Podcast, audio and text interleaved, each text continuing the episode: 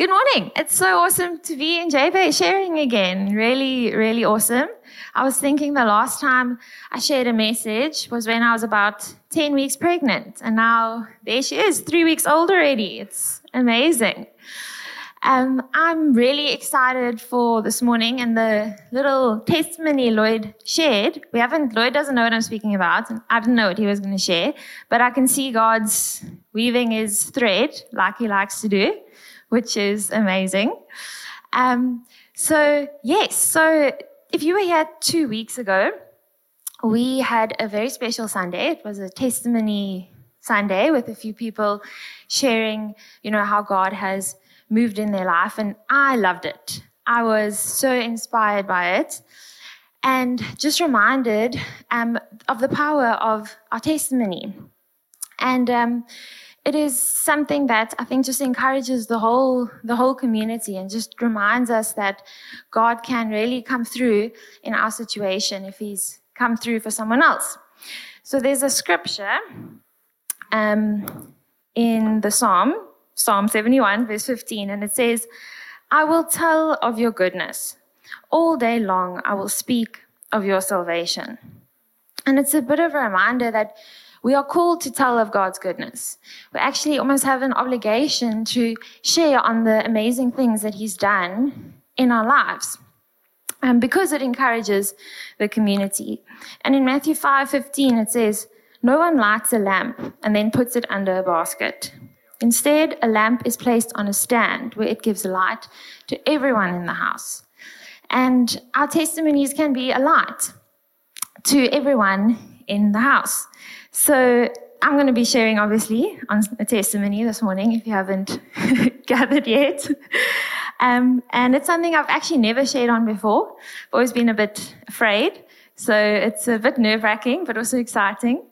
And then the share um, happened a while back. It started in 2009. So in 2009, I was in grade seven. Okay, so this is quite a while back.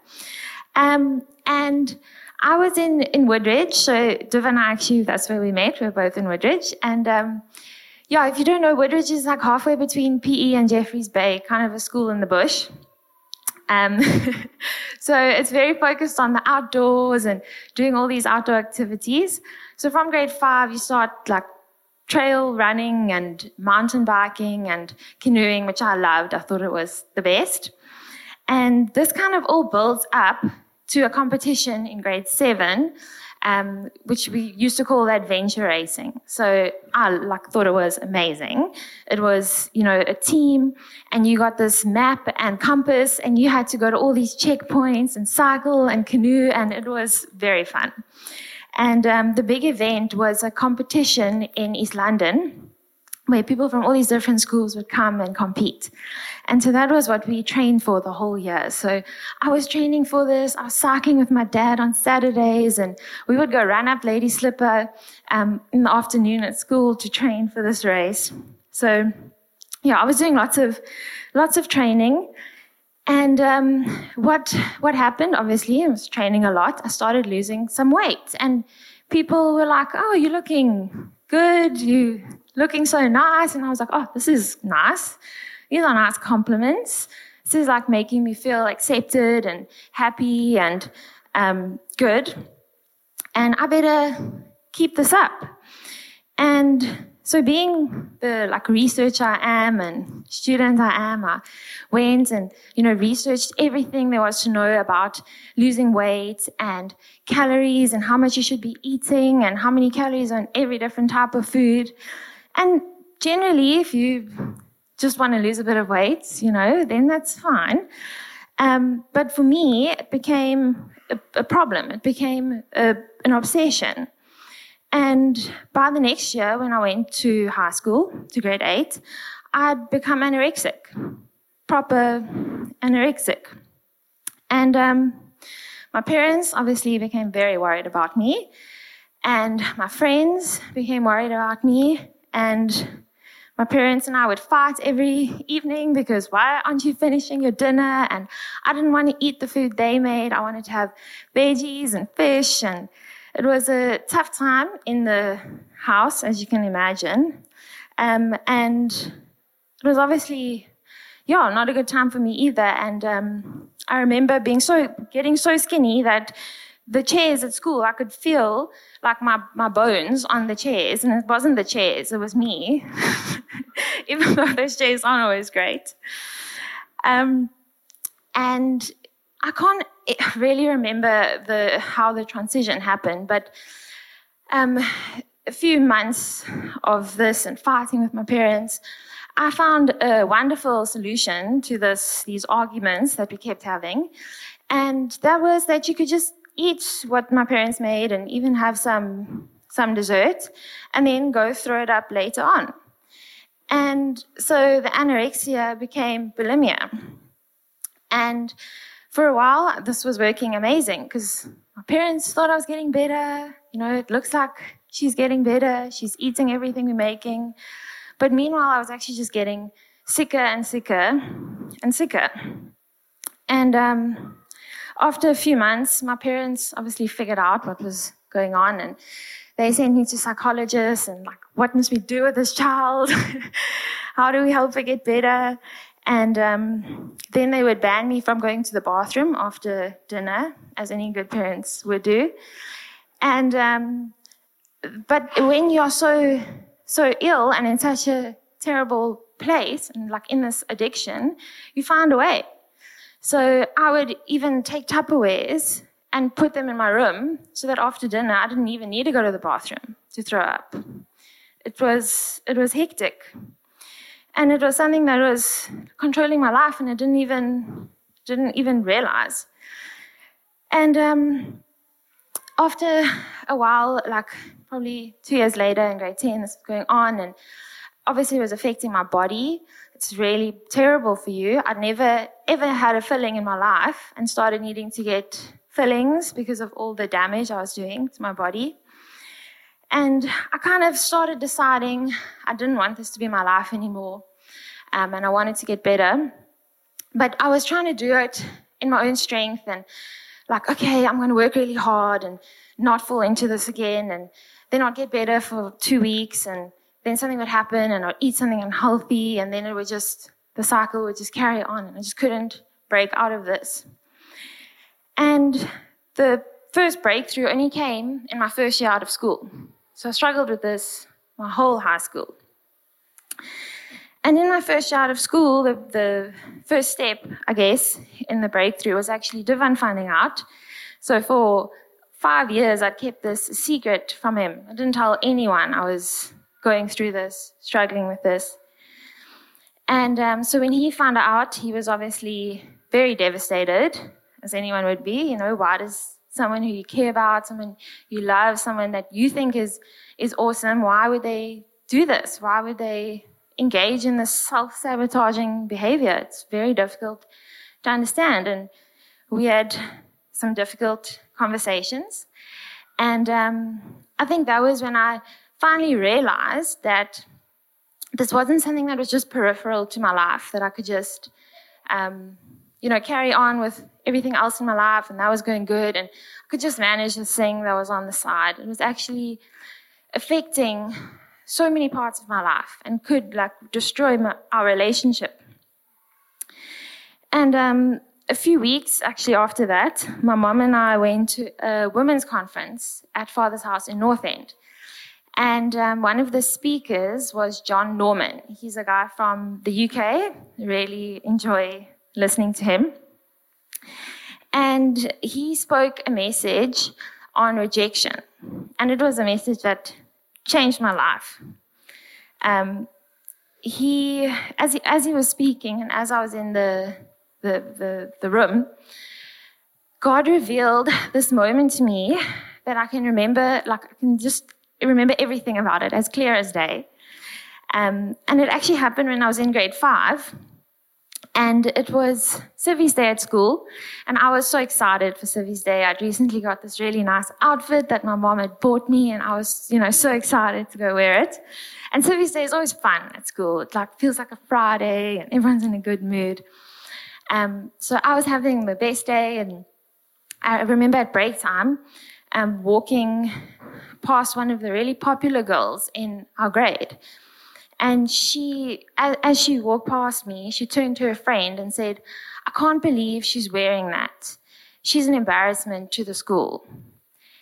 And 10 year old me, who heard those words, was totally crushed and totally believed those words and believed that I wasn't going to be accepted the way that I was, that I wasn't good enough just, you know, being who God had made me to be and that I needed to change. And so two years later, when I got those compliments and felt accepted, I thought, well, this is what I need to do. I want to be loved and if I want to be, you know, accepted.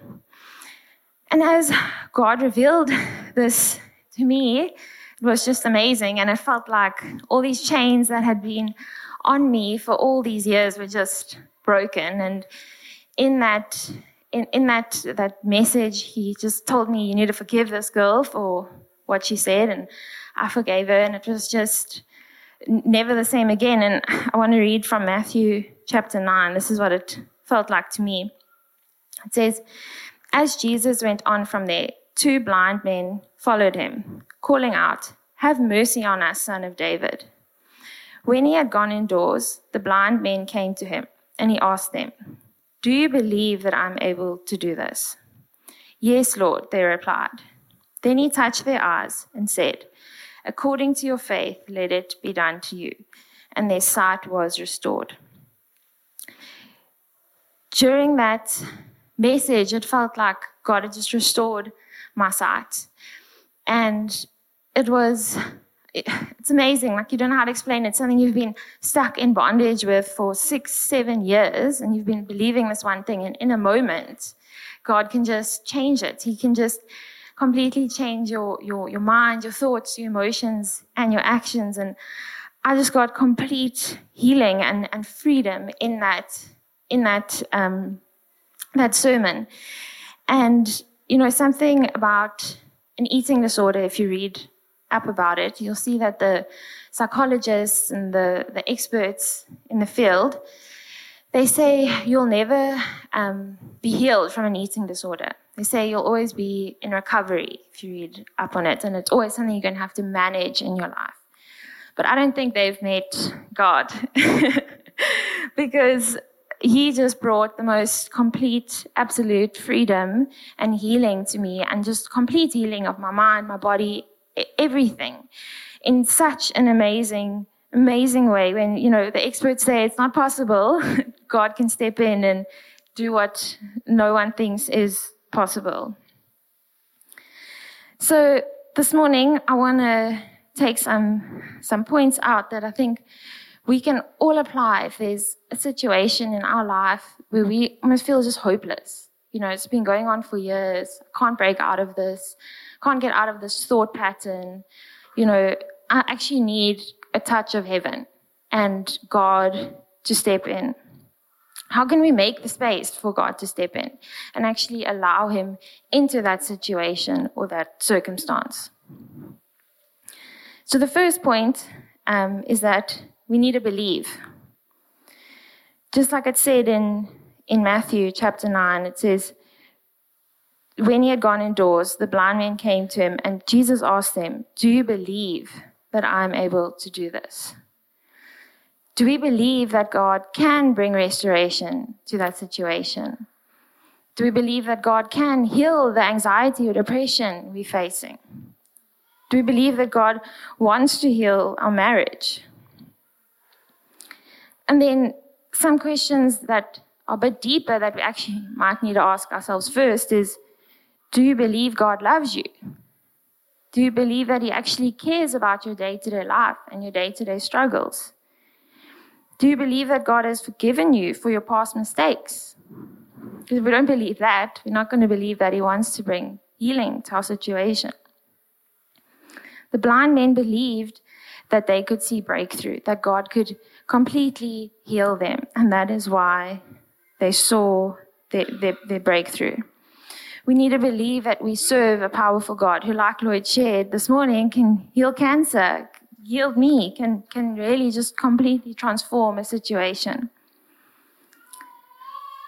Then the second thing that I think we need to do is we need to fight alongside God. We need to fight alongside Him. In Ephesians um, chapter 6, it says that we are to put on the full armor of God so that we can take our stand against the devil's schemes. It says, Our struggle is not against flesh and blood, but against the rulers, the authorities, the powers of this dark world, and the spiritual forces of evil in the heavenly realms. Therefore, put on the full armor of God. God tells us we're going to have to get in this fight with Him. You know, we're not called to just stand back and let God do everything. He tells us we need to get alongside Him because there are battles that are going to come our way. But He's given us all these things that we can use. He's given us armor, He's given us weapons. It says we are to stand firm with the belt of truth. We've got the breastplate of righteousness. Our feet are to be fitted with the readiness that comes from the gospel of peace. Take up the shield of faith with which you can extinguish all the flaming arrows of the evil one. Take the helmet of salvation and the sword of the Spirit, which is the word of God. When I was um, finding, you know, my, my complete healing, I needed to take up the sword of the Spirit, which is the word of God. That was the, the, the weapon that I needed to use because for nine years I believed one thing. And so my brain, you know, automatically, that's your default position. And I needed to change that. You know, I needed my default position to be I'm loved, I'm chosen, I'm accepted, I'm, I'm perfectly and wonderfully made. And so every morning I would take up the sword of the Spirit, which is the word of God, and I would read Psalm 139 and declare it over my life. It's my favorite, favorite psalm. And I've got a few verses to share just because it will, um, you'll understand why it was so impactful for me. It says um, from verse 13 For you created my innermost being, you knit me together in my mother's womb. I praise you because I am fearfully and wonderfully made. Your works are wonderful. I know that full well. My frame was not hidden from you when I was made in the secret place, when I was woven together in the depths of the earth. Your eyes saw my unformed body. All the days ordained for me were written in your book before one of them came to be.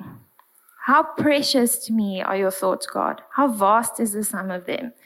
Were I to count them, they would outnumber the grains of sand. I needed these words to sink into my heart.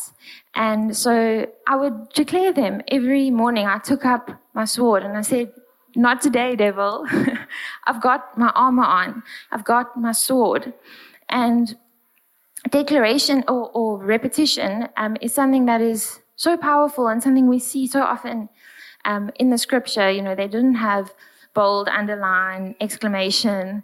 They would repeat a word over and over again to say, this is important, you know, listen. Um, and we even see the gospel, the story of the gospel is repeated four times. It's like, hey guys, don't miss this, this story. so I would repeat this over my, and over again so that it became, you know, my, my truth and that I realized the truth of God's word. Are there some truths that you may need to start declaring over your life?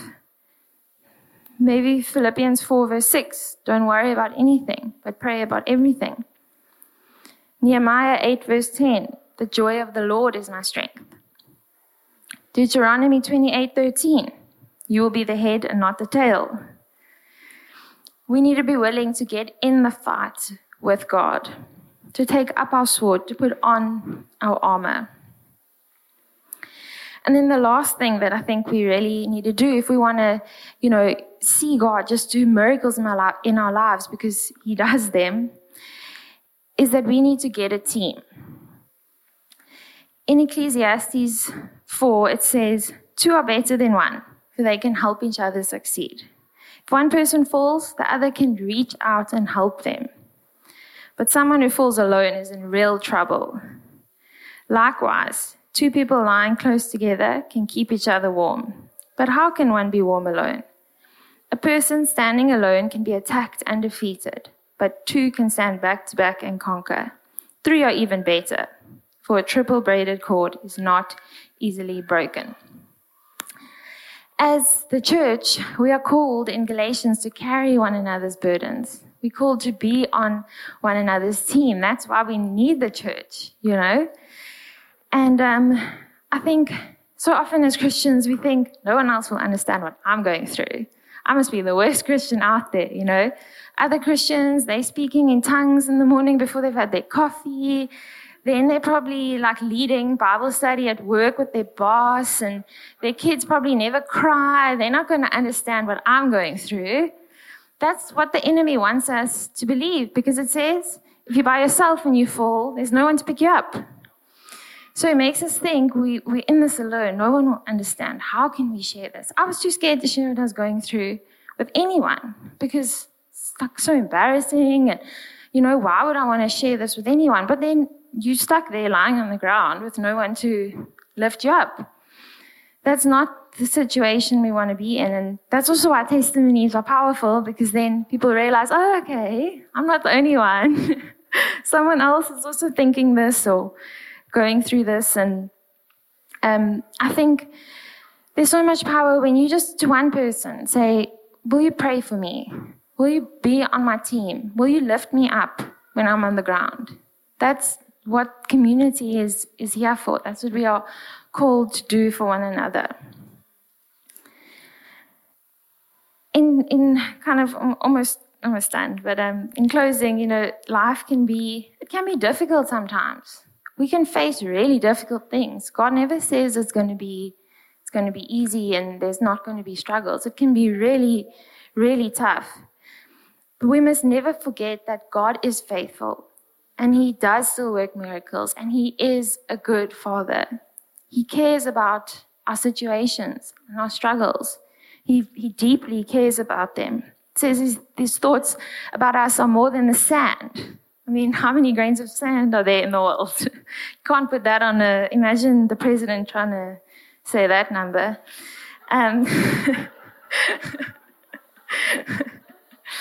but um, he does, he does care. And and He is bigger and stronger than our situation, even if it feels hopeless. I was stuck in my situation for seven years. No one thinks someone's going to get better after that. It's like, oh, you know, may as well just give up. But not with God.